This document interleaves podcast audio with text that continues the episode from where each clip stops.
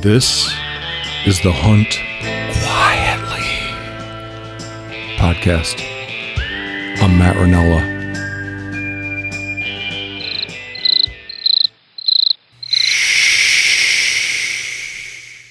Hey, hey, Grant, how you doing? Okay, good. I didn't know if you could hear me. You got me? Yeah, All right. loud and clear. Perfect. I can't see you. Yeah, I mean, I get that. There you go. So, how are you? Uh, how are you at prognostication? You, um, I'm not familiar with what you're meaning by that. That means your ability to predict the future. Oh, uh, well, I'm asked to do it sometimes. Really? Just make your best. Yeah, at work. Like, can I? Oh, at work. sure. But uh, I don't know. You just go off the data that you have and give the best with the best assumptions you can, and then try to predict what, what's What going to happen. But actually being right, I don't know, just based on your familiarity with the subject, I guess. Yeah, it's a it's a devilishly thing, hard thing to predict the future. I think. Yeah. What do they try to get you to predict at work? Um. so, work for a large uh, food manufacturing company, um, and I'm an industrial engineer. So I work on reducing cost, um, and so trying to predict the the cost of what products are, what's going to happen, and not With knowing mar- the, with the market and things like that. yeah, and sales and Hmm. marketing won't share that information with you, but you're trying to provide them a cost that they can go out and sell product with, and so they'll they'll come to you and say, "All right, we need to under- we need to understand what this is going to cost." And in, in the world of COVID was just insane. Oh to yeah. what was going to happen there with, and we have in plants I work in, like we might have um, both lines were going to food service, like restaurants, and also going to retail, and you can't just flip them back and forth, you know. So if you remember, like there's shortages on on the shelves, like it takes months to flip a line over when you could get product, you know, and then everything's Mhm. Everything's way behind schedule, and so yeah, I don't know. Yeah. I don't know if that's where you meant to go with that question, but Well, no, it's fine. It's good to hear. It's good to Yeah. learn a little bit about what you do day to day. Yeah. I the the kind of prognostication I'm in need of is like whether to keep going with this freaking cultural indictment of hunting that is the hunt quietly thing. I I am getting pretty freaking stretched. Well, I'll, I'll say this. Um, this is something I want to tell you. i've listened to a lot of your podcasts. I started with, well, I mean, I first, I mean, I, I was a big meat eater. I've always been a big MeatEater fan. Um, and so I listen to all their podcasts, enjoy that information. But I heard you come on, um, and around Christmas time, or think, I don't know when that was, they did the holiday thing, and you came on and gave your, Two years Uh, ago. Yeah, it was a, year yeah. and a half ago. Yep. right and uh so, so I, I listened to that and nobody was really talking uh, nobody had brought up any of that stuff that you were had spoke of yet right um and i had a lot of like internal thoughts of like um i'd already been wanting to get away from social media a little bit eh, for all kinds of reasons um but nobody was talking about those types of things now i hear they're not bringing up your name but I'm hearing your ideas and thoughts. Like I'm hearing it a lot more being shared on some on really large hunting podcasts. I, I listen to a lot of podcasts. I, was big into the um, strat- strategies hunting stuff, but I've you can only listen to so many of those, right? I, I kind of started with the beginning of the pod, you know, the podcast era when it started, and and then all these everybody has a podcast now, right?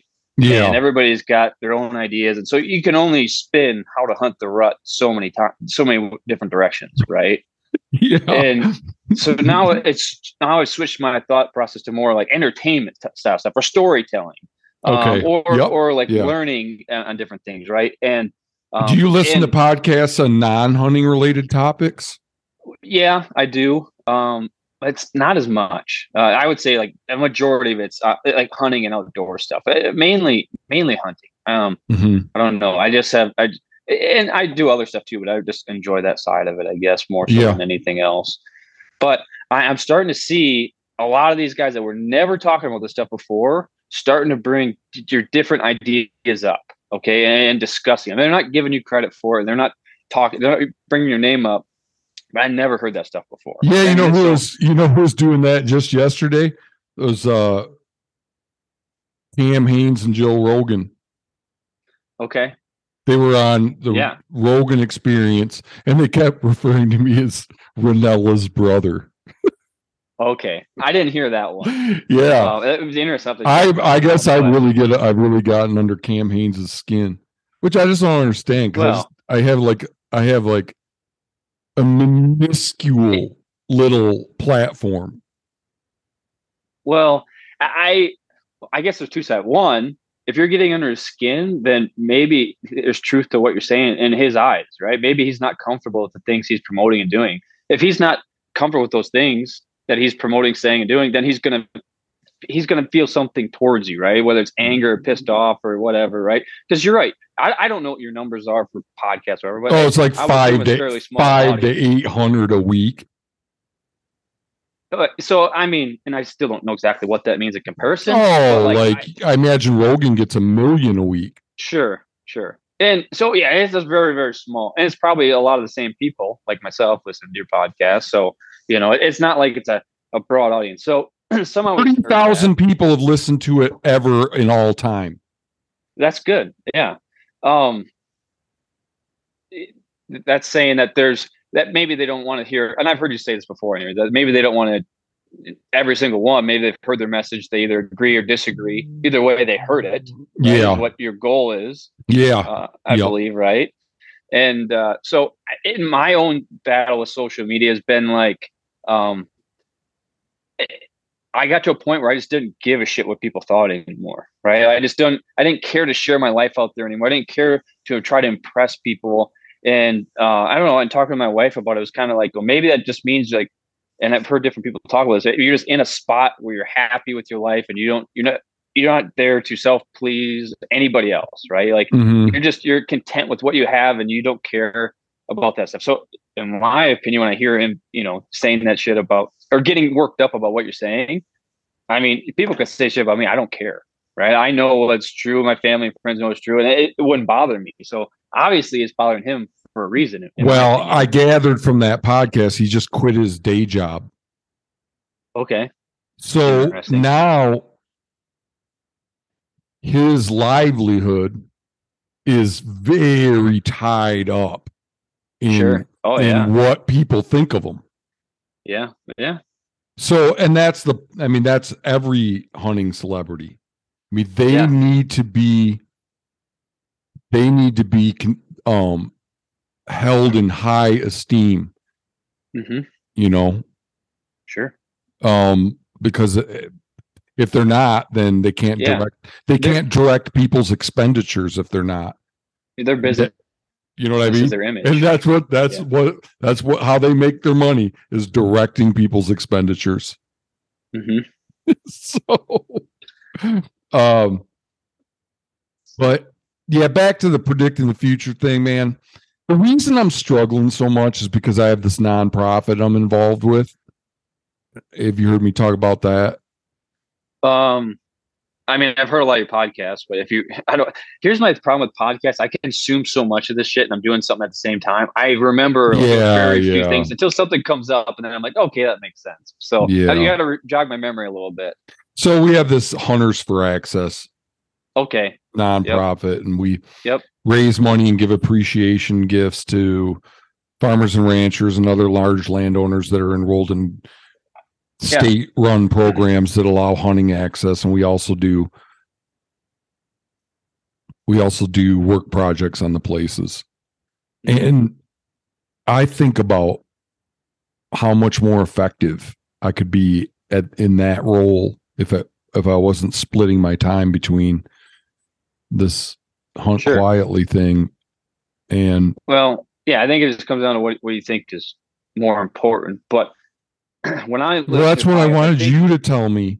Well, I'm too I wrapped up in it. well, what I what I what I am see what I noticed the other day is, is just, you need like having different perspectives. If it's the same thing all the time, people are gonna you know oh we've heard that opinion, we've heard that thought, or you know. I- listened to the day six uh, guy come on the other day, eh, that podcast, and he had a different perspective that I hadn't really thought about yet. Um, and there were some different things that came up in that conversation that I hadn't heard yet. Mm. Um, so and just and just hearing somebody also from the industry, right, who now is um, is has the same ideals as as you or other people that enjoy listening to this podcast.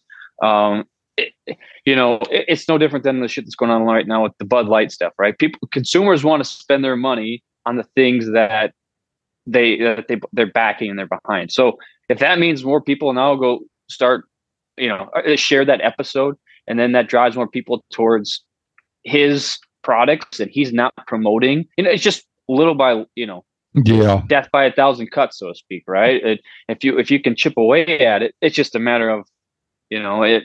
There's, I can see the the, the other side is because I'm I'm busy all the time too. I got little kids, and I can't imagine trying to, you know, schedule all this, sit down with all these people on a weekly basis. Um, it just yeah, it, there's a lot to it, but it, I don't know. It seems like you're pretty invested in just the overall message and the idea behind it. But my advice would just be try to get different perspectives and try to keep people engaged in the conversation and not let it be the same thing over and over. Right. Absolutely. That's another thing reason I think about giving it up is because it's just going to get repetitive. It already has, you know. Yeah, in some ways it has, yeah. Um, but I don't know that, that that's uh, I think it's just different perspectives, different people. If you can get more people in the industry, like Day Six, you're willing to stand up and, and speak out against this. It, He wrote You a, he wrote an art Brian Broderick he, he wrote an article recently that he put out on their website about his concerns about the need of influencers to generate content and what it's doing to the resource. yeah, That was like pretty brave from sure, the perspective of somebody that's trying to sell broadheads and arrows. yeah. I like sure. that. I like that guy. I've, I've I've interacted with him a lot since then, Mhm. and I think he's a pretty big-hearted dude. You know. Yeah. Um, give me Yeah, no, one. I think give me one second. I can Yeah, tell no him. I, I I can. I was going to try to do this sans drink, but I can tell I need a drink now. Okay, You know what sans means? no, Oh, um, you're getting a vocabulary lesson. I guess so. between prognosticate. Sans means without. I don't even know what language that is. Oh, it's French French. There you go. because avec, avec means with, and sans means without. So I'm going to do this podcast avec drink now. So, oops, sorry, I dropped you. I'll be right back. All right.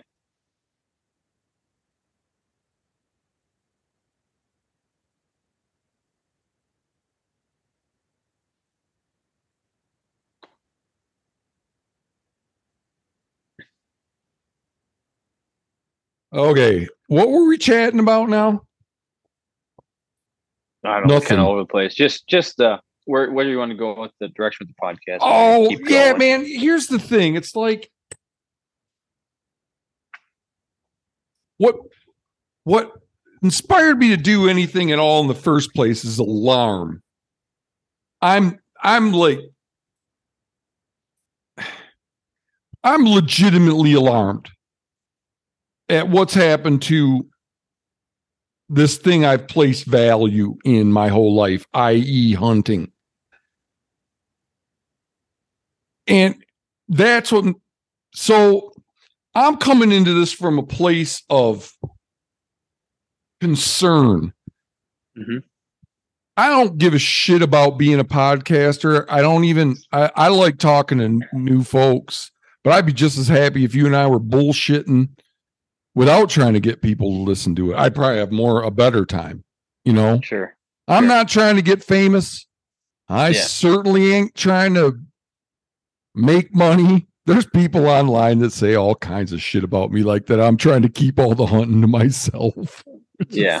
so fucking ridiculous because it's like if I was I could I could be instead of spending 15 hours, 20 hours a week on hunting advocacy between Hunters for Access and this podcast and answering people's emails, I could be moonlighting and make enough for a cherry lease. Well, and even even if you want to go the other way on that, if it was really all about that, um, I think you have somebody that's has the same last name as you. You could, you know, you could yeah, that way as well. And I've destroyed you know? so that. I've destroyed well that relationship yeah. in the in the name of doing what I think is right for the future of hunting. So that that well, one gets so, that well, one gets what, under my skin a little bit, but I don't give a shit what I care about. Pe- what people sh- think only because I'm trying to direct everybody, uh, direct people's efforts. So let towards- me ask you this: and I think you were in, in one of the, I don't know, one of the documentaries or something, and on there you said if hunting didn't exist in 200 years or whatever that was, that you wouldn't give a shit because that means something else was probably there was probably more important things going on in the world than hunting. So, something along those lines. You probably yeah. I, what I was referring to there was I wouldn't be at all concerned if it went away because society deemed it as counterproductive. Mm-hmm. And I stand by that when I think about how beleaguered a lot of animal populations are and the mass extinction that's taking place on our planet. Um, I I could see doing away with hunting because of a concern for the natural world if it came to that.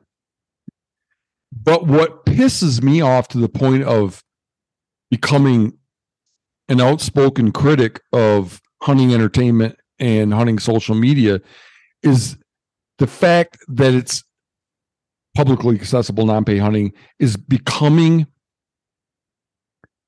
the victim of famous hunters and the hunting industry. It's not dying because society is deciding it doesn't serve us. It's dying because of people trying to draw attention to themselves and make money. And it just fucking inflames my sense of justice.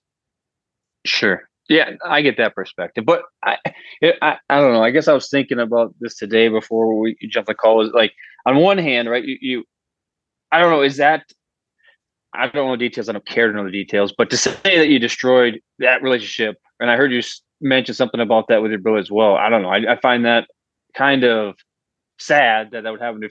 to well, it's his choice. It's his choice. I, I oh. didn't. I, he's the one that doesn't want me at holiday dinners. He's the one that has like stepped away from the relationship. So yeah, that's just yeah, that's that's disappointing and, and hard, you know, difficult to hear for anybody. That something like that would come between it, you know, because people yeah. have different opinions all the time, whether it's politics or whatever, right? We can, no, we they they along, they have yeah family, yeah. But I mean, so it's like I just don't like ultimatums.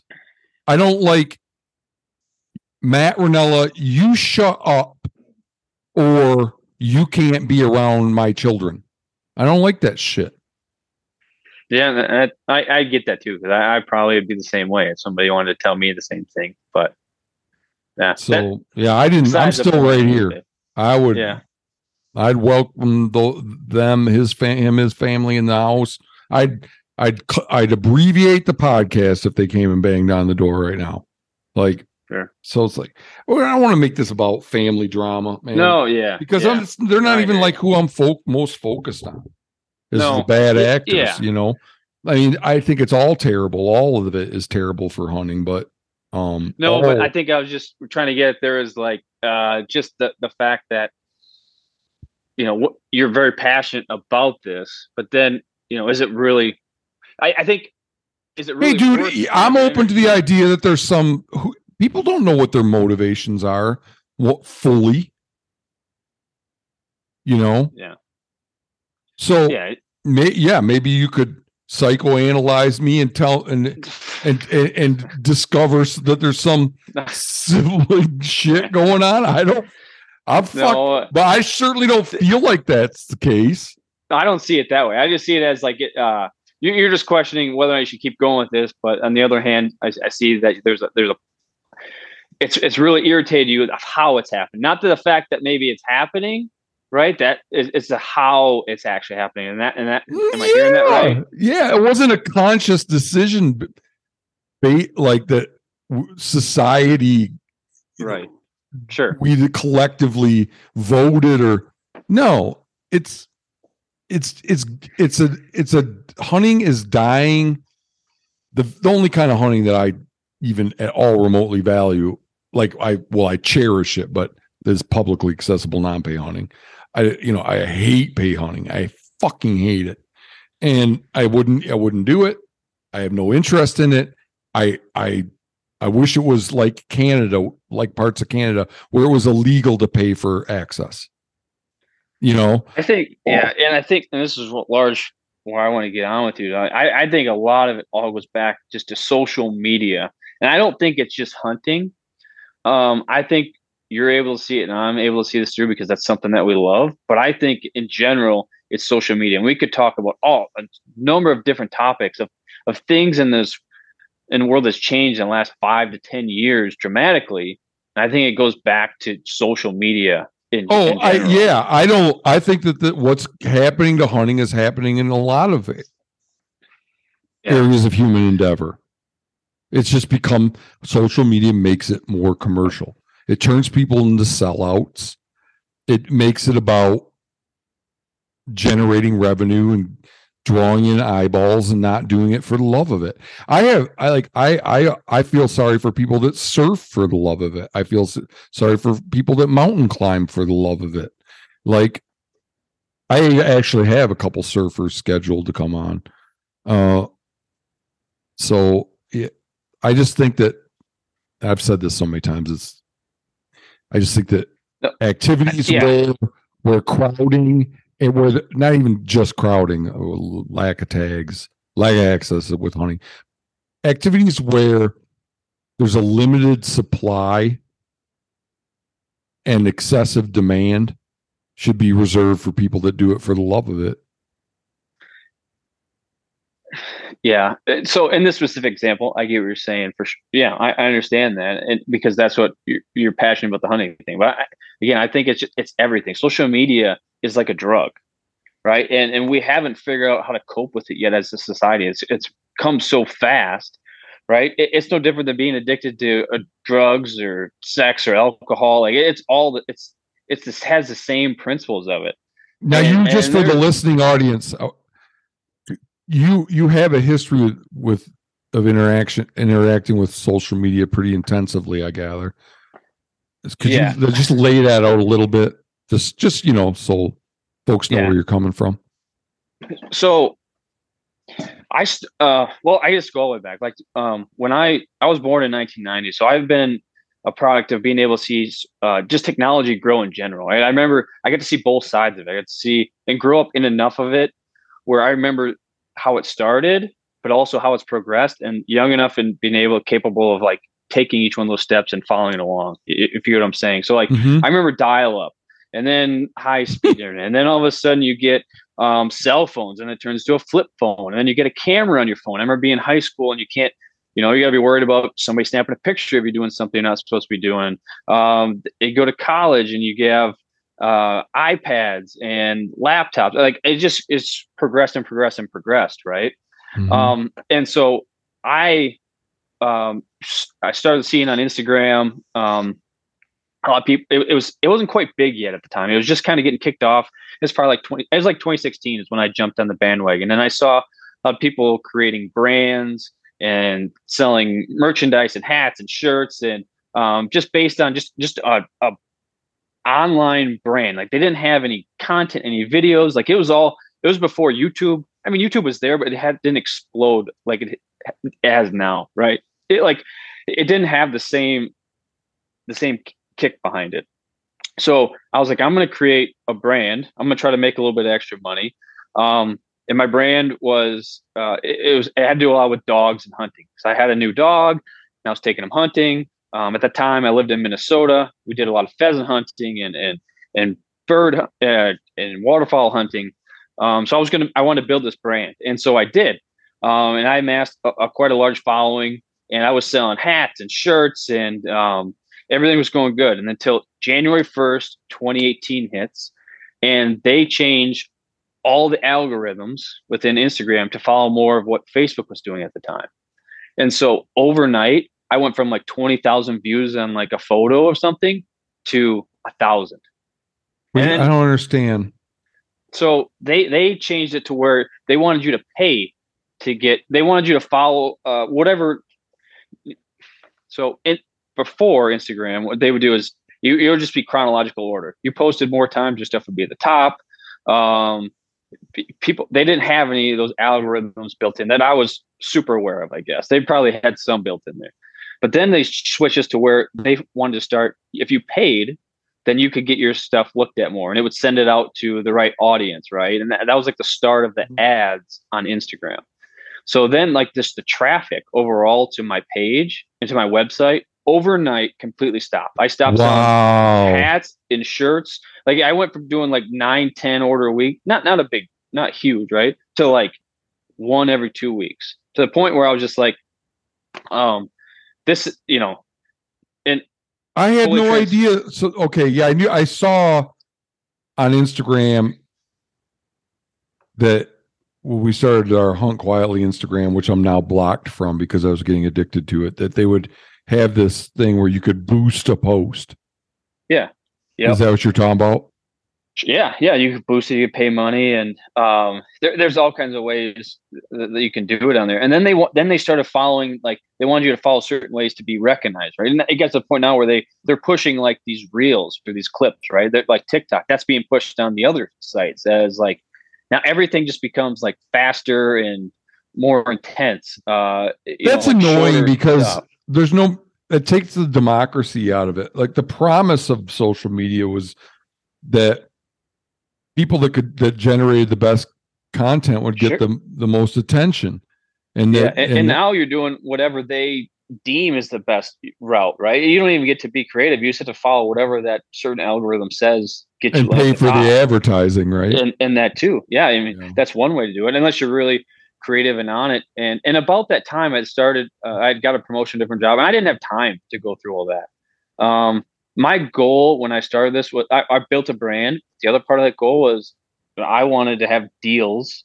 I wanted to get free shit from brands to pimp their brands, right? I wanted to, to I wanted to wear their hats and shirts, and I wanted to uh, I wanted to get free shit. I wanted to get cheap stuff. I was just starting my career and hunting, and I wanted all the nice stuff. Um, you want you wanted to be everything I hate. Yeah, I did. Right? Like, I'm just kidding. No, this is why I want to get out of here and talk about it. Right? Like, because that's what I wanted to be. And there's things I learned that I wanted. Like, I hope there's people listening to this at some point that can take something away from this, and and maybe it changes. Like I said, it's not changing the world, but maybe it changed a couple people's minds. Yeah. But I so that's what was the goal, and I and I was doing it a little bit, and then like all of a sudden overnight it changed, right? So, and I didn't have time to to go through and do all whatever they wanted me to do. I couldn't do it, so I just kind of shifted to like my own personal brand um, of hunting stuff, and and I continued with it, and I didn't really pursue any more deals with companies. I just continued to continue on with what I had, um, but I had a pretty large following, and I don't know if you know the numbers were and everything, and I wouldn't call myself a an influencer but if you look at like everybody, all influencers say that though. Uh, every I just, I every influencer I interact with says I I don't consider myself an influencer. The reason I didn't is because I was getting I wasn't getting free shit. They weren't paying me. I mean, they didn't even know who I was. Man, I still get deals with people. I haven't posted. Well, so wait a minute, but now for a year. But you're getting deals for an entire year, and I still get deals. Yeah. So I'm saying, what they don't different- know who I. They don't. They don't know who I am. I, I don't. Oh, you're off the platform now, basically. Well, I still have it, but I haven't been. I haven't used it in about a year and a half now. I haven't done anything with it, but I still get these deals. That's hilarious. And, we just and, send them to you. It's like probably automated in some way. I I suppose I don't know, but at one point, and I still have a large amount of following, but they're not following up to see who has these deals. So what that tells me is that the deals I'm getting aren't that good. They're probably not losing money on it. I'm, mm-hmm. you know what I mean? It's not a loss to them. So I guess where I'm going with that is that what I found out through this process is that in my quest, and, and I knew that I wasn't going. Okay, let me back this up and finish with my thought on that. I had a large following, a much larger. How like how many followers? I was over twenty thousand.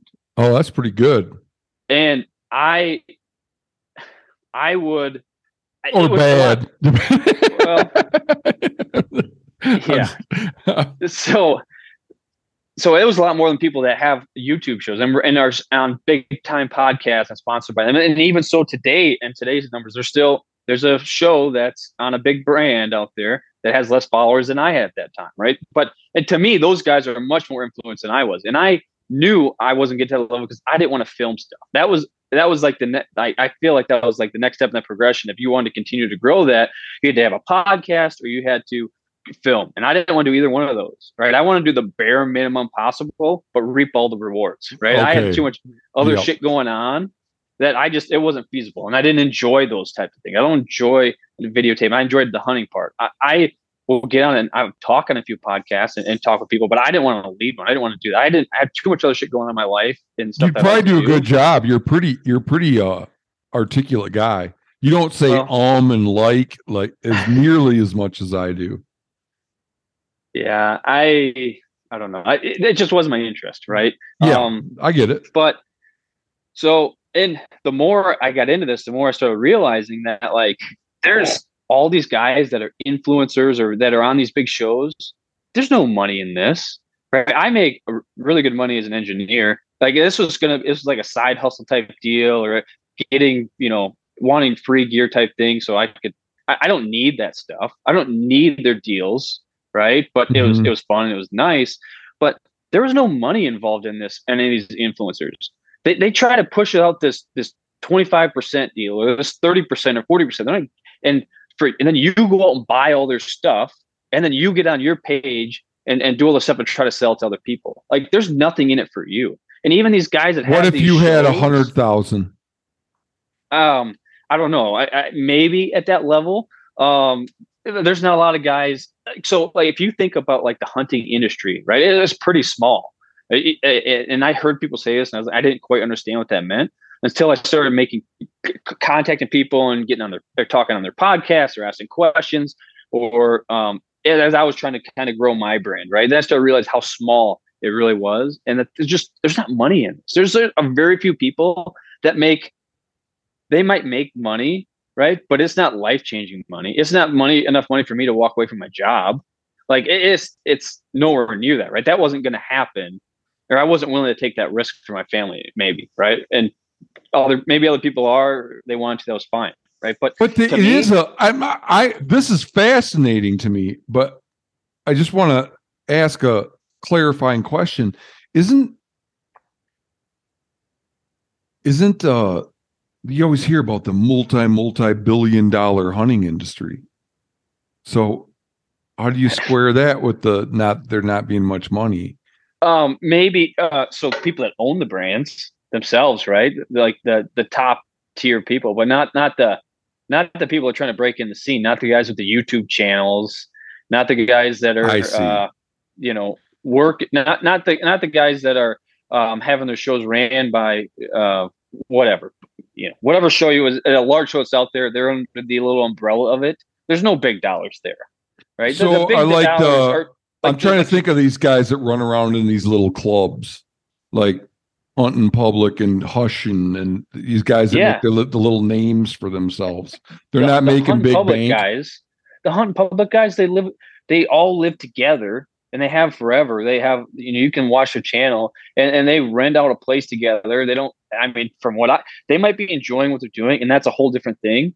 Right. But for but me and having bank. a family, they're not making money. No, they're not. Ma- they're not living lavishly. There's guys that show live with their parents. That makes it all the sadder. They're just destroying people's hunting experiences and not even getting rich off of it. Oh, they're, they're certainly not getting rich. They might be making enough to get by, and but they're they're driving you know vehicles that are, are can barely get around the country. Like they're they're not they're not eating at fancy restaurants. They're they're scraping and scratching just to do it full time. Okay, Oh. They- they're not getting rich off this shit. Okay. What about It- Hannah Barron? I don't, you know, again, You know how many followers she has? she's got a ton. Yeah, One point eight million followers. Don't you think? I, don't know. I don't I'm know. just curious. Yeah, I I know. know nothing. maybe, but I'm I learning. see, I've seen videos of her working construction with her dad. I don't know. I, I Mm. don't. So does that mean she's has to also work? Like, and I don't. I don't know how. I, I I've heard some podcasts, like not outside the hunt industry, of people explaining their lifestyles, and all they do is like they're influencers. So there's money in it. There is money in it, and there are people that do get rich off being influencers. But I haven't seen that on the hunting side. I I, I just haven't seen it okay. um s- a- a- for- and i don't know what i i can't explain that side of it but from what i saw i that part was was a dying thing for me right so what i really really changed this for me was i went out west and i went on a shed hunting trip um out to montana with my father-in-law and took the dog out there looked for some elk antlers and being out west just like changed how I think about a ton of shit in life. It was it was it was life changing. Honestly, it, it's kind of I've said this a few times and it felt really weird saying it, but now I'm confident behind enough to say it was life changing. I just think about things. I got enthralled with just the West and learning more about Native Americans and how they utilize just everything and, and weren't wasteful in life with just all resources and, and just like just looking at how we waste stuff today, whether it's anything materialistic or the waste of just water in general, right? Um, how how like just mowing the lawn. Okay, I used to have a lawn mowing business growing up, and it paid for my college. Okay, now I look at uh, uh, mowing the lawn as like, why the fuck do we mow our lawns? What is the point of this? The Indians al- would be I've al- shaking their heads. I, I used to have a lot of consternation about watering my lawn. Yeah, Now I do it And- and park a llama on it, so I can be like, well, I I I water, but at least the llamas has has. I'm doing it so he can get something to eat. I do mow it I used to- too. yeah. I used to enjoy the, the the stripes in the yard, and I mean, I would make that place look uh, incredible, right? Mhm. And I do it to all my places. And now I own five acres in the country, and I'm taking a two acre chunk of it, and I'm going to put it in native grasses because it's not doing. I'm I was mowing it. I was wasting fuel, putting hours on my mower. Um, it- it's just a waste of everything, right? And I wasn't doing Yeah. anything for, but just to look at. So now Yeah, like, yeah. that changed how I'm going to do that, right? Eating healthier and, and and exercise. That was the thing, like chemicals. Okay, I started digging into like the use of like on my food plots and stuff using Roundup and and 2,4-D and like and how that stuff is pr- produced, um, and and the waste, the toxic waste that is left over after they produce some of these chemicals, and and what it does to like your body and some of the cancer research. Uh, you know, and a lot of stuff's coming out uh, from your buddy's podcast. Uh, that- that does some really good informational things. Uh, that, My I was gonna be a buddy? Smartass there. That's Rogan's. Yeah. Rogan. I was Oh, gonna be a oh. there. Yeah, I but some of that stuff. Okay, so I I I took a lot of. I worked on herbis, herbicides in particular a lot as a graduate student, Okay. And Interesting. So, I mean, the, the, jury is largely out on Roundup. And compared to some of the alternatives, um, it's incredibly benign. So, hey, I, I'm not trying to change your mind on that. I'm just saying I- that, but there's yeah, like yeah. there's Well- certain things you got to consider. Like, it would be damn near impossible to ju- raise a bushel of corn in the Midwest without an herbicide. I know, and I've gone down the whole rabbit hole of why do we have so much monocrops? All right. So Well, I mean, and there's reasons for that as well. I've turned into a full fledged hippie all of a sudden. Well, right. that's fine.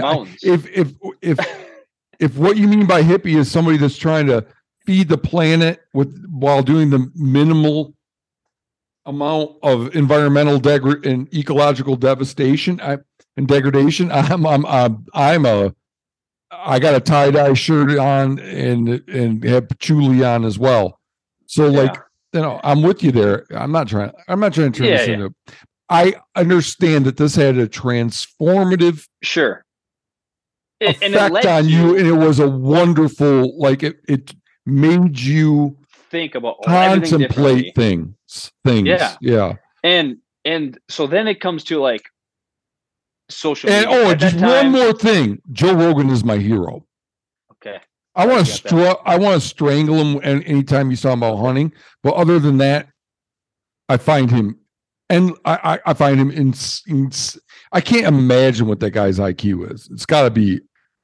You know what? That I also appreciate that about yours. You're able to see both sides of the coin. It's not just because in the, today's world, it's like I don't like this guy because of one thing, and I'm going to discard everything else that's ever happened. So right. I, I appreciate about that you be able to have that perspective. Um, but what that led to me that that triple mountains was like now all of a sudden I start looking at shit I'm wasting my time on that's not important. And social media was like this huge red light going off, right? Like I am just wasting so much time. So that was like May. Uh, uh, so you went on that show in December. I'm starting to realize this. It was like in May, right? May 15th. Uh, we went out there to A- hunt. after the- before, before, before. Okay.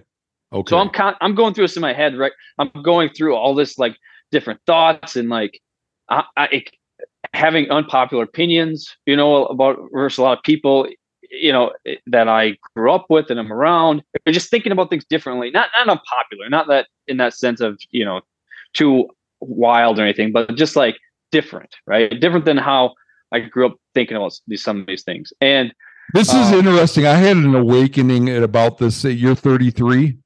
Yeah. Yeah, I had an awakening at about this same age. It's when I became. I was raised highly religious. I became secular at about that time. I um became much more envir- environmentally conscious and aware that time. Lots and lots and lots of things changed. My politics Sure. changed. So I, Yeah. anyway, carry on. It's just interesting to me that Yeah, and um, I, the biggest thing was like just wasting time, right? I'd be sitting like, how much time I just waste in general. But I remember sitting on the couch, right? It'd be like late at night, and I'd be sitting there. We'd watch TV. My wife would go to bed. She'd shut off the TV. Next thing I know, it'd be an hour, hour and a half later, and I'm looking at stupid reels or something on uh, Instagram or Facebook or uh, and just like a pointless, like absolutely means nothing, right? It, it and I'm just like. I could have been doing so much other things my time. I could be reading. I could be going to bed. I could be trying to start my a new a business of some sort. Right? There's so many productive things I'd be doing than just mushing my brain with this garbage that's on my phone. Right? So like I I had this thought and but I was still kind of like stuck in the mindset of wanting to share things and and and but I just knew it was a waste of my time. And I was slowly walking away from it, but I hadn't quite pulled the plug. And I got on other people's podcasts and I kind of practiced my thoughts and ideas a little bit on this, um, just like small surface, small scale, right? I, I want to come on you and practice my ideas right now because I'm going to go back on these other podcasts and I'm going to try to get some people fired up. I'm going to try to go on and share my thoughts on these. That that's this is what I want to start. I'm I'm your warm up. I'm your sparring partner. Yeah, yeah, exactly. and I'm gonna go on event. and I'm gonna and I'm I want to. We'll see if anybody has me on. I don't know, but Well, you So- could consider, assuming I keep doing this shit, you could consider joining our team. you know, and I thought that in a way, but I just don't think I I couldn't serve.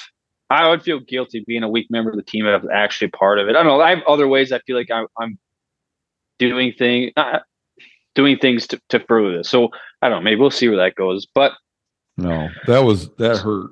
Just a flat out basic no. that, more, more, yeah. Basically, I'm basically telling you no. Uh, I just know I got a lot of shit that I. I'm selfish with my time, man. I'm selfish with my time.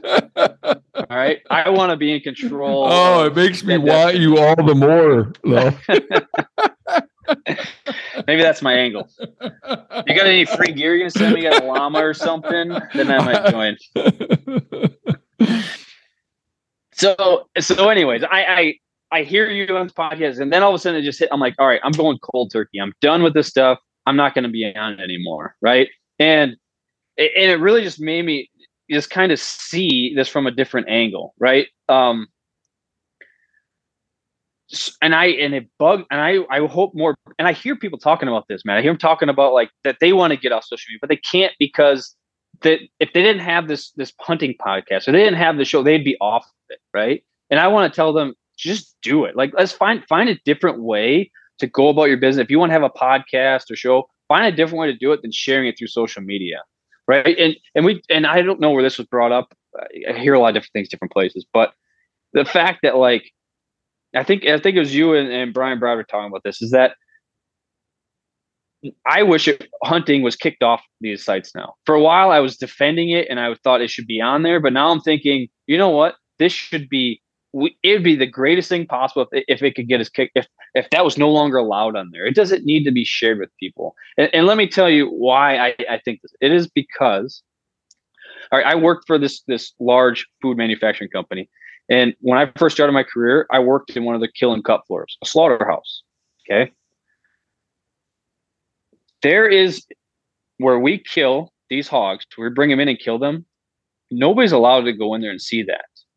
Nobody's allowed to share videos. People that work at our company aren't necessarily allowed, like, it, t- they can see where they're actually cutting up the hog after they're already dead, but the right. actual killing part of it you are not allowed to be back there, right? Like you need special, special clearance to be able to go back there, and, a reason.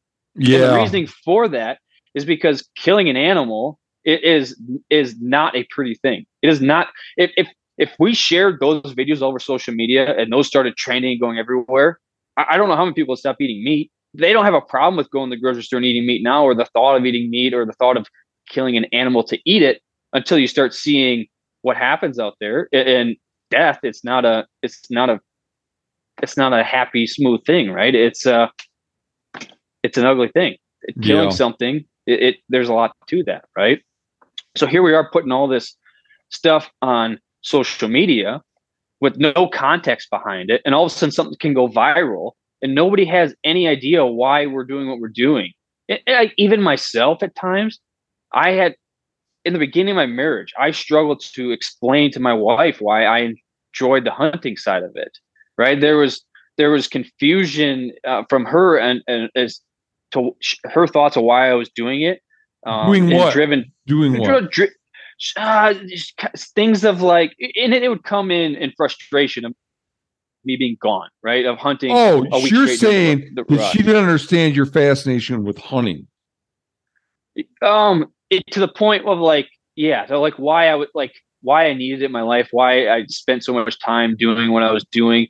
Um, you know, it was it for just Instagram? Was it for uh, I just like to kill shit, right? Was it you know what? Why was I doing this? Why why are you taking so much time away from your family? You can still go and hunt. That was an issue, but why do you have like why did you have why did I have goals like I did, right? And, mm-hmm. and some of that could have been tied back to social media, right? And this big buck craze that people have. Um, man, I don't. I, I have so many thoughts and different ways I want to go with this. I'm gonna try to keep it on the rails here. um, but so so she you know she she'd question and i had trouble explaining what that was so a post online that all of a sudden goes viral and you get so many characters you can't even begin to explain that to somebody who's never seen hunting who's never seen you know, a, a deer spine, and all of a sudden that shows up there, or you know, an, an animal that's, uh, you know, struggling when it's dying, right? Like they have no context of that, and and how that happened or what went into even getting that position. Um, and then it just puts us in this light where we're facing um, being kicked off Instagram or being picked, you know, it, from the antis. But that's not really my worry. So I don't want to go that way the conversation. Um, but I just think it, it, it, putting that out there is just a risk to hunting in general. Um, and, and and eventually, what I think is going to happen in my maybe I, I venture to say potentially my lifetime, we may not have hunting anymore. My kids may not be able to hunt anymore. I look at some of the mounts I have in my house, and I'm like, these might be a relic to my grandchildren someday, right? They may not have this opportunity because of what's happening with, with this that we're sharing all this information and putting it out there for people to see. I think that's a possibility. Um, yeah. But but I think there's other concerns I have in the immediate. I think that's long term, and I still think that's a ways out. But like in the short term, I think we're we're there's there's other things to be concerned about. Uh, and and it goes along with a lot of your points. Um, land prices, okay, because social media has become this thing, and I'm coming from perspective from a Midwestern, Midwesterner. People are they want to shoot the big buck, right? They, and it's it's all driven off of this this desire for these inches and antlers to become famous or to have this be an influencer to join the show or to whatever, right? They're willing to buy to lease up 800 acres of ground for maybe them and one other person and kick off the 10, 15 people that used to be able to hunt that. And then that's not enough because they don't want to put too much pressure on their deer there. They don't have the right deer. They're going to go hunt public, right? So they're going to lease out this ground, is hundreds of acres, not allow anybody to be on it, and then they're going to all go hunt public because that's what that's what the TV is telling them to do. That's what podcasts are telling them to do. They're, you know, you got to go find the big deer. You got you you're not hunting hard enough unless you're hunting public and you're going so far. You know, you're going seven miles deep. Um, hard to do that in Illinois, isn't it? Yeah, in Illinois you can't. Okay, so that's the other thing. Like if I uh, have a luxury to hunt private land, uh, my wife's family owns property, and I have the luxury. But if I didn't, I couldn't. I couldn't just go hunt public. There's no public around here. You can't out. Yeah, you don't have. There, you, you, you can't outwalk people. There's nowhere to but go. there's nowhere to go. I can Even in Montana, you can't outwalk people anymore. That's ridiculous. Yeah. Like yeah. there's you there's you can't go far enough uh-huh. anymore. There's yeah. But that's what that's the idea is, right? Is like you you have so you have and I started to see this too before you have had some of these ideas that I was listening to, but just the fact that you know all this land is getting leased up, being pushed away, right? And, and people are becoming uh, uh, just the the arguments that happen over deer, how crazy people get over big deer, uh, friendships that are lost. You know, it, it just like a, a lot of what I enjoy about hunting is the camaraderie. Don't get me wrong, I enjoy the big antlers as much as anybody else. I enjoy the meat, but like a huge part of that's camaraderie, and I think a lot of that's going to the wayside because people are so wrapped up in wanting to have their post this picture online or to show people to validate themselves to vindicate that hey i'm this great hunter that they're willing to not hunt they're, they're willing to skip family deer camp because there's no big deer at this camp anymore. I, I, gotta be i gotta be after this deer that i named over here okay? Um they're, they're willing to to blow those traditions away just in the sake of hey, I, I want, I need to shoot this big deer. And I think it goes back to this social media drug, right? That I talked about that needing to be on there, needing to share that. Um, it goes to technology. Okay. Think about how much technology has increased just to kill big deer. Cell cams, right? All of a sudden we have to have these cell cams. Why that if we didn't have cell cams, would that change the hunting landscape of people being successful out there and killing animals? Probably not, in my opinion. But but what this does allows them to get a picture of a deer and not go into an area and alert that them that they're there. It allows to get information immediately, right? It allows people to get a play. I use cell cams. Okay, don't get me wrong. I'm not against it, but that is I'm not completely against it. But that is what it's driven us to. So what's what's the future look like for that? Is it uh, a drone surveilling your property. It's telling you where everything is at. Is that thermal thermals out there constantly telling you where your deer are? Like, where's this leading us to next in the future? Because everybody's fighting for this next big thing to sell to all the hunters to say this is how you kill big deer, right? That that's been the market forever, but it's even more enhanced right now. Yeah. Right? So yeah, I don't know where where it's where does it cease to be an accomplishment. any anymore. I'm always talking about this hypothetical where you have underneath your cell cam, you got a rifle mounted and you can press a button. Exactly. Have, yeah. Like then then is that does that count? You know, I don't know. Um what why not just put some poison, put a bait pile of some poison and then does that count? Are you the big badass if you do that? I like I've already think I already I've I've drawn my own line arbitrarily. I I don't need, I won't use cam cameras. That just seems too far from for me. I use a sure. state of the art compound bow largely because I, I I have wounded so many animals that I I want to have the best of the best so that I limit my chances of that. But still, I got to get within. I I limit myself to forty yards. You know, um, mm-hmm. I might push it to fifty with an elk in open country if it's a perfect shot. But you know, that seems pretty reasonable to me. You know, it's not extended my range dramatically. Well, a little bit, 10, 20 yards over if I was shooting a recurve. But yeah. Um so yeah, I I just it, it, it, gets to a point it gets it's gotten to a point or gets to a point where where it just becomes completely absurd where you've paid to you paid for to exclude all other hunters. You've you've spied on the deer with advanced camera technology. So you know its habits and then you go out and whack it and then you get to be the hero. I just can, yeah. this, no, and this is what the thing that i did as a little kid it was like me out in the woods with a bb gun shooting some squirrels for dinner has become you know well, and and the thing is, is we as a as a hunting community have the ability to do to police this and and do this ourselves. But I I think again, I'm going to go back to being on social media and the, and the social media thing driving this craze. Like when I get when I walked away from the shit completely, it I, I wasn't I never hunted for I, I hunted my entire life. My dad was a meat hunter. He did not give a shit about horns. The first deer that walked under him, he would shoot. He'd be done hunting. He just wanted the venison. He didn't. He he enjoyed hunting to a certain degree, but not. He did not enjoy anywhere near as what I do. Right. He didn't. He enjoyed being outside hunting. Right. But th- so that's how I, I I grew up. Right. Like that was my the mentorship there on that. Um.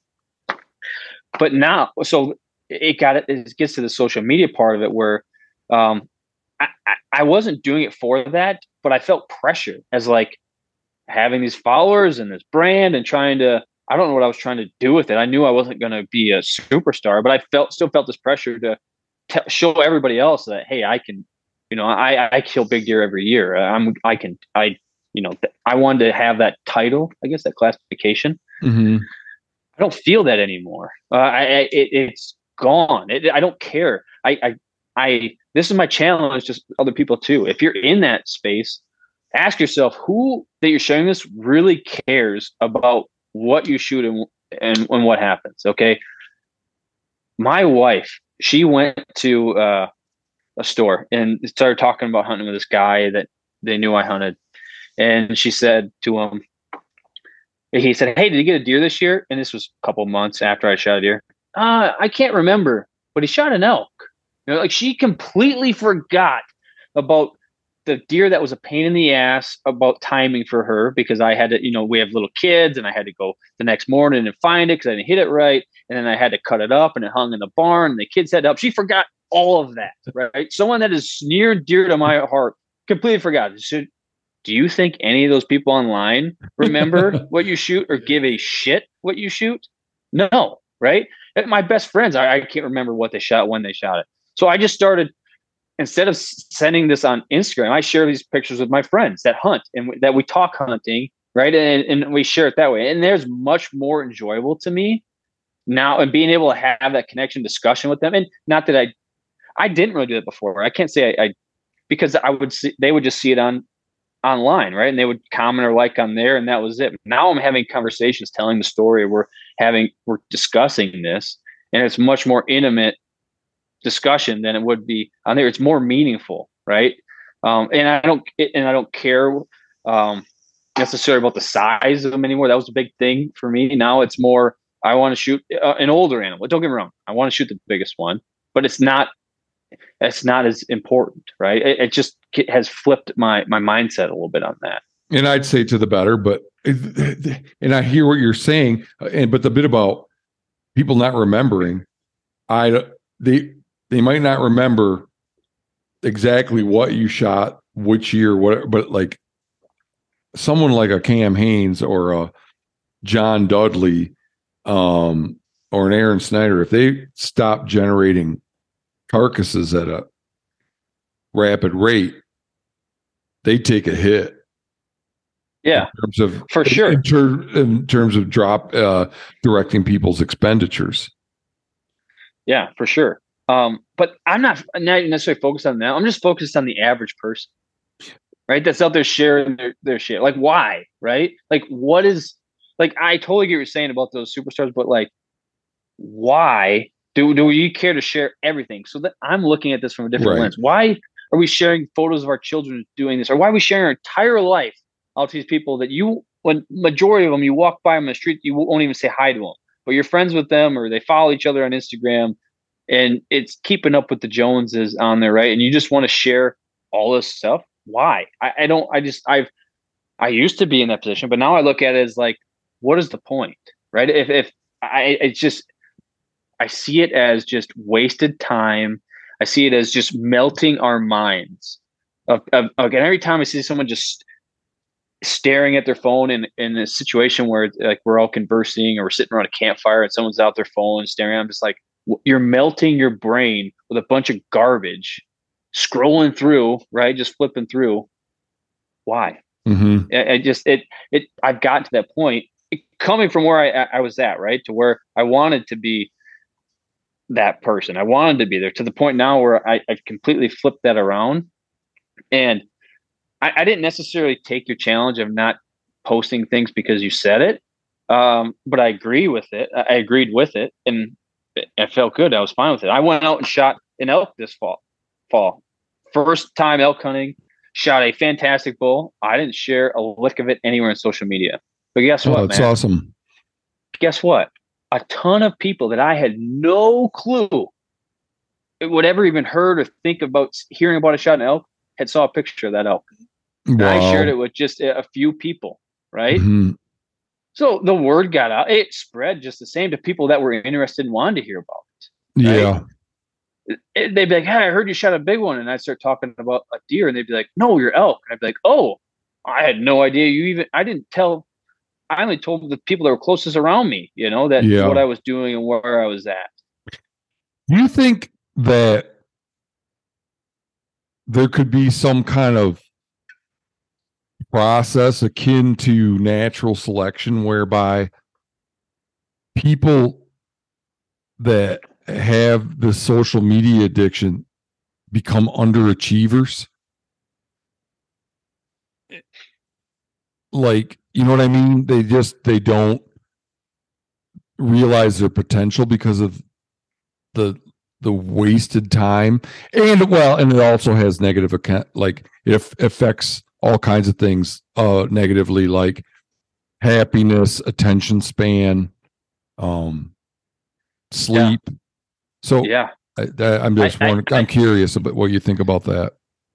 Yeah i do. I think there's a lot of good things about social media too we just don't know as a society how to handle the two i'm just thinking um, of like, like this benign flipping for an hour at a time or whatever that you described yeah yeah um well, let me let me practice this thought. Uh, it, it's just that I believe uh, I still have my accounts because I use them for useful things. Okay, I when I go to northern Wisconsin snowmobiling, I that is a way that the clubs, the snowmobile clubs up there, that's the way they communicate is through Facebook. So you know what trails are open, what the trails conditions are, um, you you that's where you can get your information way better than any other way. It, that's how they communicate. Great tool for that. If I want to buy or sell something, it's a great tool for that. If I want to learn something, uh, what's the best tire to put on my truck? or and get people's experiences using it as like a forum and going to these groups i think it's a great tool for that I agree with all those. but Reasons. people don't know how to separate the two right it, it- think about just drinking right there's some people it's as a society we figured out hey uh, i can't wake up every day and drink all day long and go to work and still be you know functionable some uh, maybe some people can okay so there's some people that can do that right? But the majority of Well, I could not do my job drunk. That is Right. for sure. right? So so we've been able to understand that. But with social media we can't. You you at, at all parts and times of the day people are using it. They're on it. They're just glued to this thing. We just haven't figured out how to do both sides of this yet. It is to me it's it's no different than all of a sudden we get and i don't maybe this is a poor analogy but it just popped in my mind is like um immediately when we started giving all the native americans uh alcohol and what they're and how strongly like they it was uh, the first time they'd seen it, all of a sudden the first time they're experiencing it, and it was a huge problem to a lot of, a lot of Indians in their culture when they were first introduced to it. Um, so I, I just I don't think we we figured out how to do that. Um, and when it comes to like people uh, being not productive with their time, right, and becoming lazy and uh, and not being able to talk to people and meet and meet people and they're living their experiences through technology right? They're i don't know if you, this might blow your mind okay? And, and you probably aren't your mind's probably not blown very often but i think you might get excited about this right? There's there's a there's a group a hunting show okay that live streams their hunts sitting in a tree stand they're tree stand hunters they're live streaming their hunt as any hunter would probably assume, how much percentage of your time nothing's happening, right? depends. If, it depends if you're on a cherry lease or not. Okay, so let's you know mm-hmm. you're not on one. Majority of your time sitting there, you- there's nothing happening. Right. Well, I don't know are- about these live streaming dudes. They might be on a freaking high fence deer farm. I don't know. That could be, but there are people watching these live streams on their phones while deer hunting. oh my god! Really? That There- that does that does blow my mind. There are these guys that did the live streaming were discussing this and they're saying that they're getting messages and people saying hey i just i'm out hunting and i saw you kill this eh, this deer or i saw this happen while i was hunting it was so cool and i'm just thinking you got to be kidding me you're out there hunting yourself and you're watching somebody else's on your you- you're you're hunting two different things like I, I i don't understand it that is hilarious. and How do you So- find these? How- yeah, where, What, where do you the- view where do you view this? uh i could tell you the page or the people that do it i mean i don't they do it during hunting season i guess Yeah, but- but, uh, um, is that like it's a YouTube, website? YouTube. YouTube. You can Well, live don't know if they're stream on. live. No, that I don't think. I, I take that back. I don't know how they're live streaming it. If I spoke, I, I imagine it's through social media, through Facebook, or I think they have a live stream. So is Instagram. I don't know. There might be some Okay. other thing because they talked about the on this podcast. They talked about the difficulties of lot of all the pain in the ass they went through to live stream this thing with the connections and cameras and all this stuff to to live stream their hunt. So that somebody else hunting could also watch this live stream. I was just like mind blowing. I, I the, the- so to go back to your question, that's what people that's what they want to do, or that's what they've accustomed to doing now. They're experiencing it through virtually through their phone, through you know, and it goes back to what you were saying. You have a, a camera there, a game camera, trail camera, and you just put a rifle there, and when it walks by, you click a button. Is that what people? Is that? I don't think the future hunting is going there, but it sure seems like that's what society is moving towards. Oh, like I mean, progressing. people are shooting deer at a thousand yards. You know, I, I don't know. I'm just, I'm just disappointed in humanity, man, as it applies to hunting. In other ways too, you know, and I, I don't want to be sanctimonious. I share my, I have my own limitations and regrets and and things that I could do way way better, but just mainly the selfishness and the bragging, but yeah, also like the the, unwillingness to work hard. Yeah, towards towards success people, in hunting. You know, yeah, people want it fast, easy right now. They, they want the, the and then they want possible without doing anything. And then they, the, the need for yeah that all that you just said, and then the then the gratification from strangers. It just yeah, it's so. And then think about this this whole weight loss craze right now. What people are taking this uh pill that's yeah, I've been hearing about pill. this. Yeah. Uh, it, I mean, is that I know nothing beyond the fact that it's like a kick-ass weight loss drug. What else? Sure. I mean, it, everything I know about uh, science and physics says if you just if weight loss is pretty simple. It's calories burned versus calories consumed. That's science. You take a pill and you do absolutely nothing. Is that healthy for you? Is that good for you? Is that weight loss um, going to stay there in the future? What happens when you stop taking that pill? What does it do to your body? What's it do to you if you're gonna take that pill for 30 years. You know what? What does that do? Well, I mean, I'm on blood. Pr- I'm on blood pressure pressure medication for the rest of my life. As near as I can tell, I'm on antidepressants for the rest of my life. So there's some case to be made that it's just better living through technology. Maybe you do take it for the rest. Let's say it just makes. I don't know. I'm open to the idea that you're right. But if let's say there's no even... negative downside consequences, it just makes it easier to not eat to make it makes it easier to quench the urge to consume more calories than you would than you want mm-hmm. than you need i mean sure if that's it plain and simple oh i eat this and i don't want to go to dairy queen and get a peanut butter parfait peanut buster was it peanut buster parfait yeah i don't know like i wouldn't know good good for you, man. I, I I just went to the Dairy Queen for the first time. I think I went once last summer and I just went again. I had dinner and I'm sitting there. I'm gonna watch some programming. I watch a lot of philosophy uh presentations about philosophy on YouTube. That's that and MMA.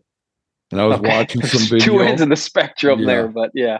Uh and I I like I was like, man, I need a peanut butter parfait and and I I even went over and picked up a couple of the neighbor kids so it didn't feel so guilty. I was like, yeah, I'm taking the neighbor kids for ice cream. You know, I tried to turn it in my mind into me like doing something like a group yeah. activity with the neighbor kids. um, Feel good about it. Yeah. But but let's say so, the so only okay, I'm just uh, let me finish my hypothetical and I'm yeah. gonna get real direct now. What if the only thing it would have done that pill would do is make it so that I didn't want a peanut butter parfait?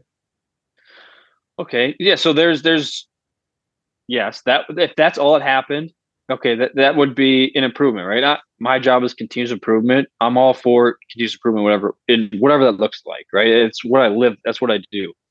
Um however, it's it's instilling a, a completely different set of values in people that are doing that or society or what is that teaching somebody's children or future generations that you don't have to work for anything you like i think there's more to it than just simply that that's damaging and i mean this there's a number of different topics and things where i think over the years there's definitely been improvements right but there's also been a downside because of those improvements right so there's give and take in that um, and I guess I'd have to understand a lot more about that before I could give like an informed opinion.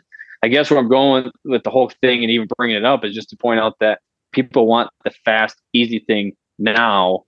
They, they don't want to work for this anymore. They, they don't. And so when you talk about hunting, they want the easiest thing possible to become to get this gratification from strangers. And it's a, it's a thing that I don't quite, I, I couldn't understand necessarily why. I wish somebody could tell me why. Maybe I, I enjoyed it at one point in time. Why now I don't give a shit. So mm-hmm. I, I, can't answer that question, but mm-hmm. I just mm-hmm. see it completely differently now. Yeah.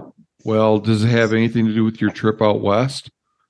I th- um I don't know potentially right that like that. I think there's just something that happens to people in their that about the time they turn 30 or early 30s where they just reevaluate a lot of things. I'm open to the idea that that's what happened to you. And I want kids too, having children. Oh, I'm uh, sure. I don't know anything that, about that, but I, I started looking at things a whole lot different. I think that was a combination of the two. Um, I just had my second child before I went to the mountains, and then then and then being there. I think the whole thing, a, combination of those, right? So my kids are uh, two and three years old. Um, so I, th- I, I think potentially it's a combination of two. I, I've heard other people talk about this, and I'm I can speak from experience too. When you do have children, you look at things a whole lot differently than you did pre kids. Um, so maybe there's a little bit of those two. Maybe we just figured something out, but yeah, yeah. I, what uh, what makes me, what makes hunting, well, captivating to me, is always been. I just love getting my own food. I love that. I, it just tickles me, you know. And mm-hmm. then I like gardening for the same reason, even though I, haven't had a garden in a decade now because I'm just too busy. But uh there's that there's this curiosity thing where I'm always like, oh, I wonder I'll go back to the same places year after year. I wonder if they're going to be in there this year. And figuring that out means hiking eight miles. I like that. And I yeah. like oh, I've never been to this place before. I wonder if there's any in there. I like that. But more than anything, I fucking love like working my ass off. And then when it finally pans out, and I'm like, holy shit, I actually got one. That's yeah. crazy. I actually got yeah. one. You know? I, I, agree a lot of that same thing. I feel the same way. Mine comes from um, a competitive side, meaning me versus the animal or so I grew up playing sports, played baseball in college. Uh, always was always doing something competitively, and I have a lot of competitiveness in this in me, whether it's at work or anything else. So for me, like when I was playing sports, I was doing a lot, of, like getting in shape a lot, right? Like doing a lot of running and working out. When I get done playing ball, I had no desire to it. I had a good looking wife. She married me. I had children. Got like, any pictures? Yeah, of course I got pictures. Where is she? yeah, I'm just kidding you. Um, I did the same thing I, to I another have, guy a few yeah. podcasts ago. yeah, of course I got pictures, just none for you.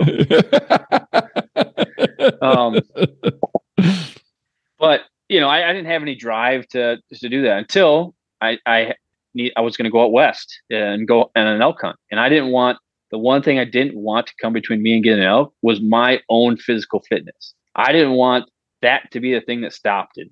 Um, so like a year before I started, I get it back into running and working out and hiking with like a purpose, right? And like building up to it. Um, and that competitive sideness, right? Like, like I had no desire to do that stuff anymore, which is good for your body and your health, right? I, I just didn't have anything to push and drive me toward that. And that's what hunting did for me. And um, that's just another side of it that I've recently really enjoyed um, it, it's just me versus that animal, and me being fully in con- me being um, in control of my own destiny. I guess mm-hmm. in, in, a mm-hmm. way, there's a lot, plenty of things that happen that is out of your control. Um, but being able to control what I personally can control, and it not relying on anybody else, and being able to put in the work. Um, I was a junkie for podcasts and learning and getting as much information as possible to so I could get out there and excel at hunting and, and meet these goals that I had at the time, I guess. Um, yeah. And my perspectives changed a, a, lot on that now, but I don't know. And I, I hope, I don't know. I don't know if I've hopefully my discussion here has changed somebody's mind or made them think about something differently, but I'm not positive enough. I was, I was persuasive enough in any of my ideas and thoughts to where somebody might listen to what I just said and, and take action on it or try practice it themselves. But yeah, um, well, I yeah, time, that, time that was tell. I mean, uh, like you're goal, reiterating a lot of the points that I try to make as someone that's never been an influencer or been or been sure. had a following like that. So I don't know.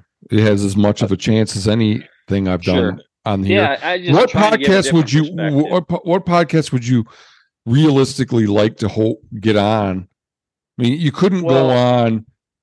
It'd be very difficult for you to go on a lot of the podcasts um, and and Well, there's there's a and number of express an anti-hunting social media. Yeah.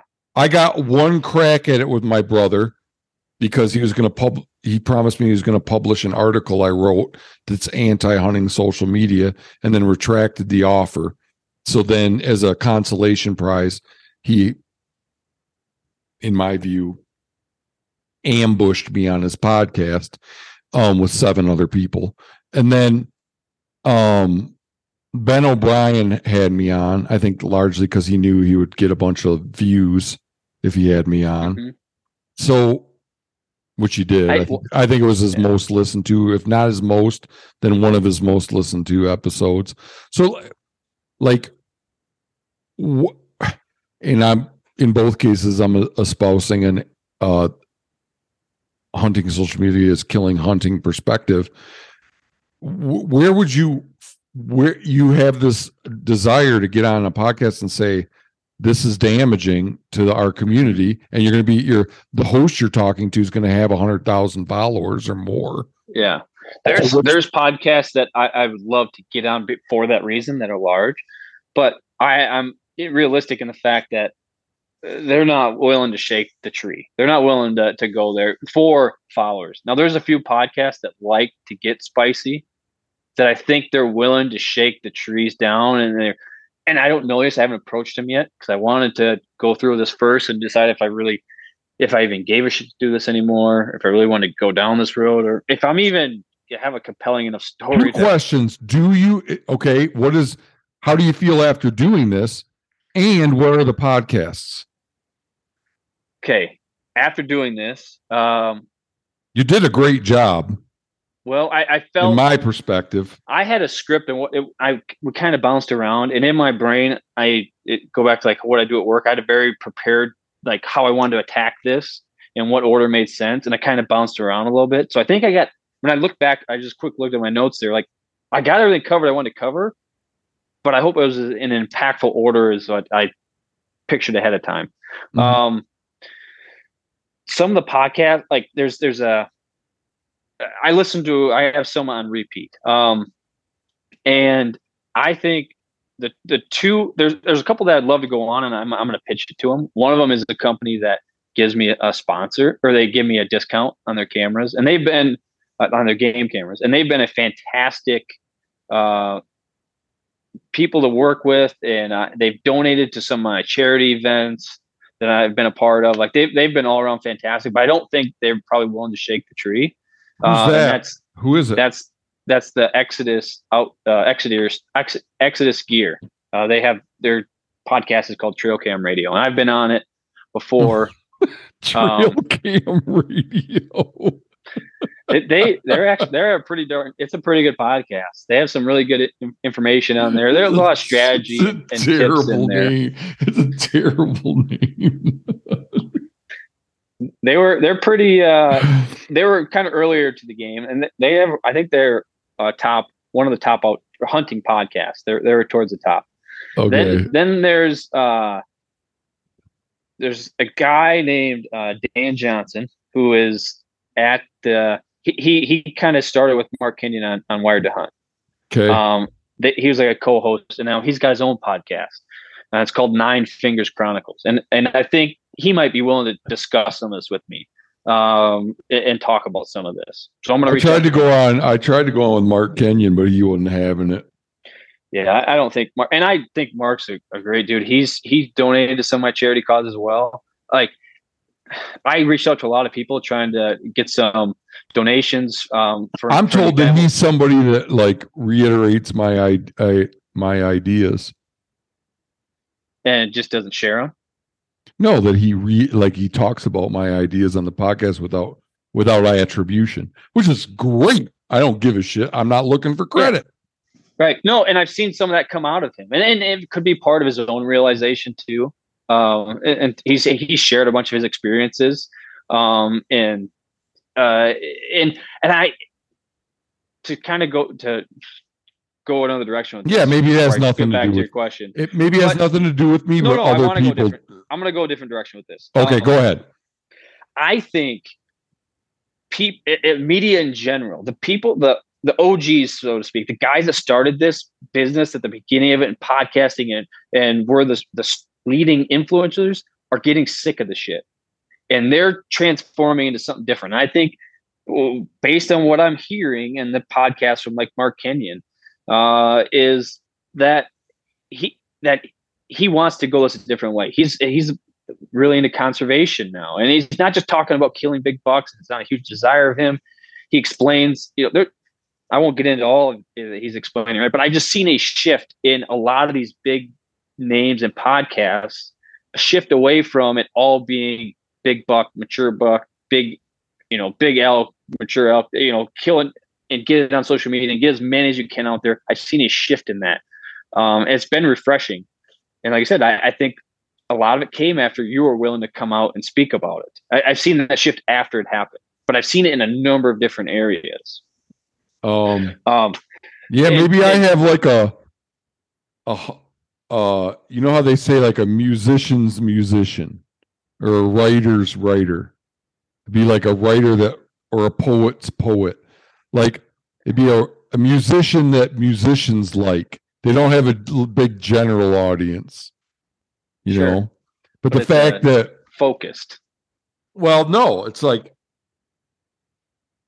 it's that a musician's musician would be a musician that appeals to other musicians. They might not sure. do well in the in the larger audience, but they appeal.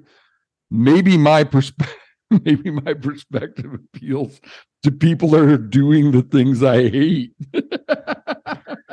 I think it's I, true. I think it's true. I think I it's think somewhat it's true. Hamster I think it's this hamster wheel that people have got caught on, and they can't get off it. That's what they. That's how they're. They're. That's what their livelihood is now, right? That they're tied to it, and they want to, but no one's figured out quite how to do it. Because guess what? There's a line of people waiting to spit out the stupid shit that Instagram wants and YouTube wants. They're just waiting in line to take their spot, right? So if one of those guys were to give it up, someone's going to try to immediately fill that. So they have to have something really compelling or a way to to not be on there and utilize that or a, large enough following to walk away from it or start a movement themselves and be the lead of it or embrace what you're saying and, and put their own spin on it and say this is why i'm doing it. You guys should too. That they, they got to be a trailblazer if they want to get off the hamster wheel. Otherwise they just got to keep getting on it and riding it. Yeah but yes that's all true. It's just that i i, I wish there wasn't the wheel. I wish the wheel in my analogy and your analogy to me is the people that are willing to look at it. Like yeah. just like grow the fuck up. You want to hunt, just go figure it out. Isn't that half the joy? Instead of being like a ass kissing person that like has to have it all handed to you by some like attention starved child that's putting themselves out as the expert. Just go buy a whatever happened to going to the sporting goods store, getting your shit that you need, asking a few questions about how to use it, and then going out and figuring it out. Um, do, you ever, do, you ever, do you ever watch Jeremiah Johnson? Yeah. Oh, you have. Good for you. There's a, I encounter regularly encounter Montanans that have not watched Jeremiah Johnson. Yeah. Um. Yeah. so he he's heading out west. Maybe he's in. I can't remember where he was. Probably St. Louis, because anytime someone's coming out west, they they start out in St. Louis, right? And yeah. he's like, "Do you know where I can go to find game worth or find animals worth cash money upon skinned. And this old guy go that's selling them traps says, head west till you hit the Rocky Mountains and then turn south or something like that, you know?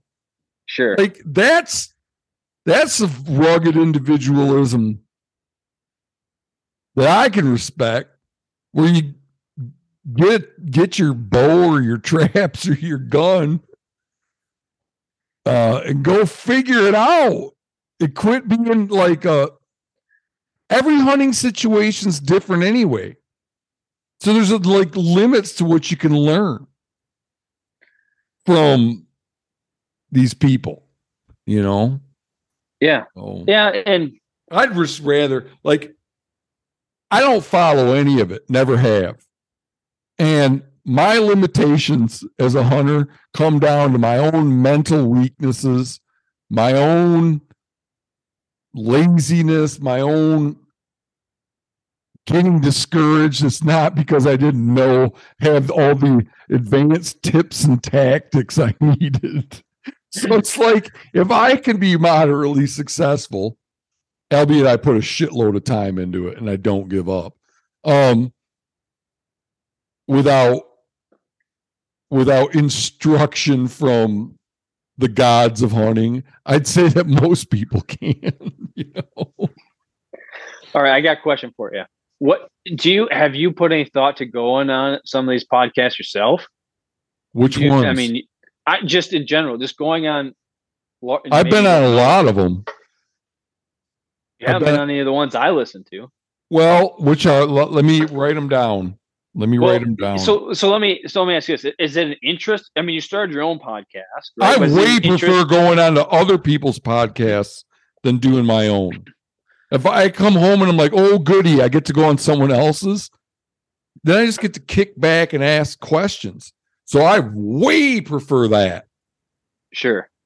I, just, yeah, I, I wonder if there isn't more podcasts out there that you could get onto, um, and and uh, different audiences to reach. Um, I listen to you on Ben O'Brien's. I, I listen to his once in a while. Um, but I have you reached out to? Would Rogan have you on? I don't know how you reach out to Rogan. I don't know either. I just email him. I don't know. I don't. I mean, I I look. I don't. I looked. I looked at one number. point. I remember, but there's not a. there's got i mean i don't know i i mean that would be interesting My me. I don't brother could put me in his- touch with him, but we just don't talk anymore. You know. yeah yeah i mean and there might be other people that could put you in, in touch with too i don't know i, I i've re, i've been amazed by the number of people that will respond to me when i reach out to them Yeah, it is. It is remarkable. It is remarkable because you think of them as so famous that they just don't have the time. You know. sure yeah and, and i and throughout the hunting industry right like people i've reached out to ask questions or talk to them i've gotten phone numbers from them and had phone conversations about certain like it, it's kind of by just simply and people are like how did you know them or how did you get in there? I was like i just asked them. I just talked to them you know? So i don't know. There's there's there's definitely ones that i think you get on a, a podcast i think i that would be interesting going about this uh and they're not like a huge they've been around a long time and i just recently started listening to them i, I wasn't super interested at first um, but it's called the the working class bow hunter. No. um, and they uh, they like to shake things up a little bit, get, get a little spicy with with what they're what's going on out there um, in the industry, and they're more of an entertainment podcast than a, a tips, tricks, and tactics, so to speak. Oh, okay. Um, I Um, I like that idea. The- and they and they're tied in with the juries. Um, they they go. I don't know how, but they. I don't know that. I don't know the industry all that well, but uh, they, their podcasts are shared on one another's stuff, and so uh, you know, I, I that was when I was going to try again. I thought they might have me on. I don't know. Um, and, Yeah. and there's a number of, of smaller ones, but those were the big ones that I was going to hit and see what happened. Um, yeah, the, the Wired to Hunt, Mark Kenyon, he's not having me on. And, you know, but he might have you on. No, uh, I, I I- tried to get on his. Oh, you did. You said. I felt like I felt like some of the articles they wrote recently in the last couple of years expressed some of my same concerns in a in a very attenuated sense, and I Mhm. wanted to explore that, but he wouldn't do it. I'm sure that has something to do with being involved with me. Uh, you know, I'm sure. but um, I've been very I've been very pleasantly surprised about people's receptiveness to giving me a voice. They like letting me express my views. You know. Yeah. Now that I'm just looking through my list here, I did see you on the, the Deer Hunter podcast with with Kevin. Uh, I heard you on that podcast. That was good. Oh, the Michigan one. Yep. Yep. I- Yeah, and I there's listen to also- there. Deer and deer hunting with Dan. Uh, you know that one? Uh, I don't. Deer and deer. I don't. Oh, this guy's like he run he he he's like the host of a of a couple TV shows. Dan Schmidt.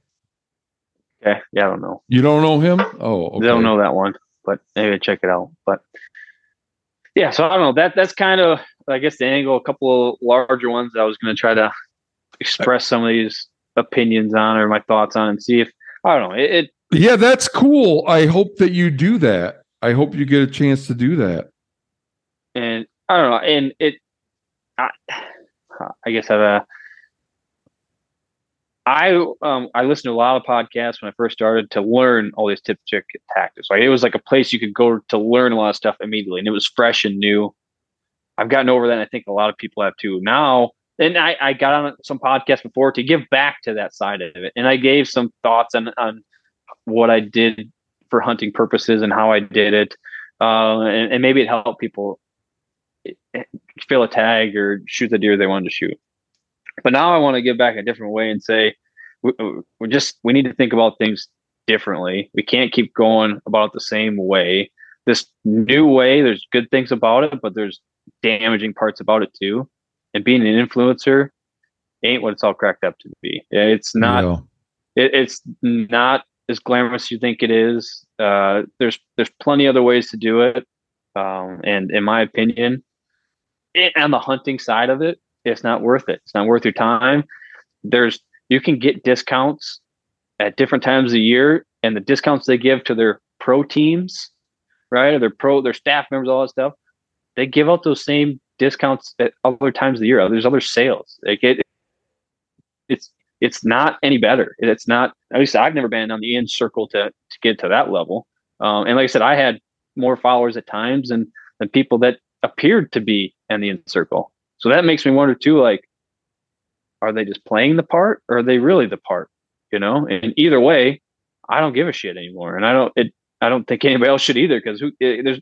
I don't know why they're doing it. Well, and You go at- for what you're your point and a lot of what you're expressing and is like why are you doing what you're doing ask yourself that and if you're doing it for the right reasons fantastic if you're not you should probably question that you should probably ask yourself why are you out there hunting why do you feel the need to post all this stuff online I don't think that most people are capable of that level of philosophical introspection. I, I just that's it's not a game. It's a game you can play. I've learned that through the course of the last hour and a half, but most people can't.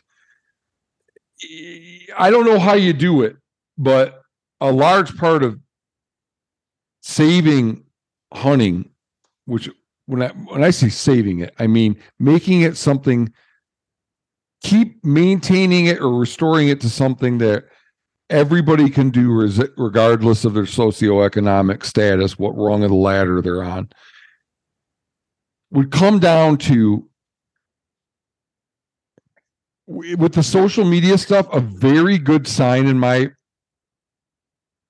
by my lights would be you get a shitload of adoration and likes and love online when you demonstrate some success you've had with restoring access or a conservation victory. That that is what brings you the love. Not some big thing you shot on a, a chunk of land you locked up for yourself in my, And- in, my mind that's what it would take and we are light years from that. I think there's parts of that that's happening. Um I, like you, we were talking about the wired to hunt stuff i think mark Kenyon's starting to do some of that. I, I think he's starting to try to shift a little bit of that. And, and i hear it in what in what they're talking about what they're saying. Um he just spent the last month on uh in a series basically talking about how to get your kids in the outdoors and, and your your own children how they handle it. Um, not getting more hunters out there he, he has done that too but it was focused around kids and children. And there's a large group of people out there an audience that that's not an interest to them you know? Uh, but that's where he's at personally and that's what he believes in and is sharing that experience with your children and mentoring them getting outside and something more intimate versus the thing they'll get more clicks and likes which would probably be you on the show right and discussing some of that stuff so you know, I, am starting to see a little bit of that shift in, in Yeah. some of these, and so we'll see. But like I said, there's a large group of people that are just waiting in the background, producing YouTube videos and trying to build their own brand by, you know, pimping out all the all the gear and trying to shoot, you know, take pictures of their deer and put them out there, and and hoping that big bucks is going to give them a free bow. Yeah. Guess what? I'm here to say it ain't happening. All right, Grant. I really appreciate the conversation. I hope you and I stay in touch. I still think you should consider becoming a member of our team. Um, I'll keep it under consideration. oh, like just I'll be I'll be following along in the podcast, and uh, um, like I said, I'll, I'm going to try to get out on a few myself, but I'll keep it under consideration. And I don't even and I don't know even know that if there's going to be a team. Like I said, yeah. And when we started this conversation two hours ago, I've enjoyed this discussion a lot. It like gives me a little steam to keep going. But there's a very good chance that I just drop this entirely and double down on the nonprofit work for trying to get restore access. Sure. And What sucks you- about that is just it's a bitter pill to swallow because it will be moving from working on the cause to working on the symptom. And that's a bitter pill to swallow. Access wouldn't be a problem if it wasn't for the gross commodification of wildlife.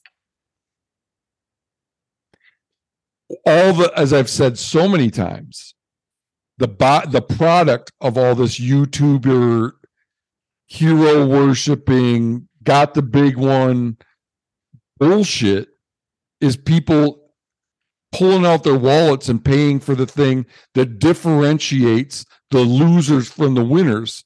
And that is not talent. It is not how far you can shoot. It's access to quality land with big animals on it. You know? Mm-hmm. So it's it's just a bitter pill to swallow to think about work from working on the root cause, but I'm not getting anywhere with it, to working on a sim- the symptom. But so let me let me spin that just a little bit, and let don't mean to take up any more time. But part of my job, and I, I do this, is working through figuring out root causes, of pro- just problem solving in general, right? yeah, And you're an engineer. That's something what you that guys I want do. you to I want you to remember is that like there's not just one root cause. There are a ton of other things that happen within a problem or uh, an event that occurs. There's there's always more than one, and all it takes is for one of those other things in that list for not to happen. It, it- I mean, explain. you break the causal chain. Yes. Right. So like the, the Titanic sinking wasn't only because it hit the iceberg.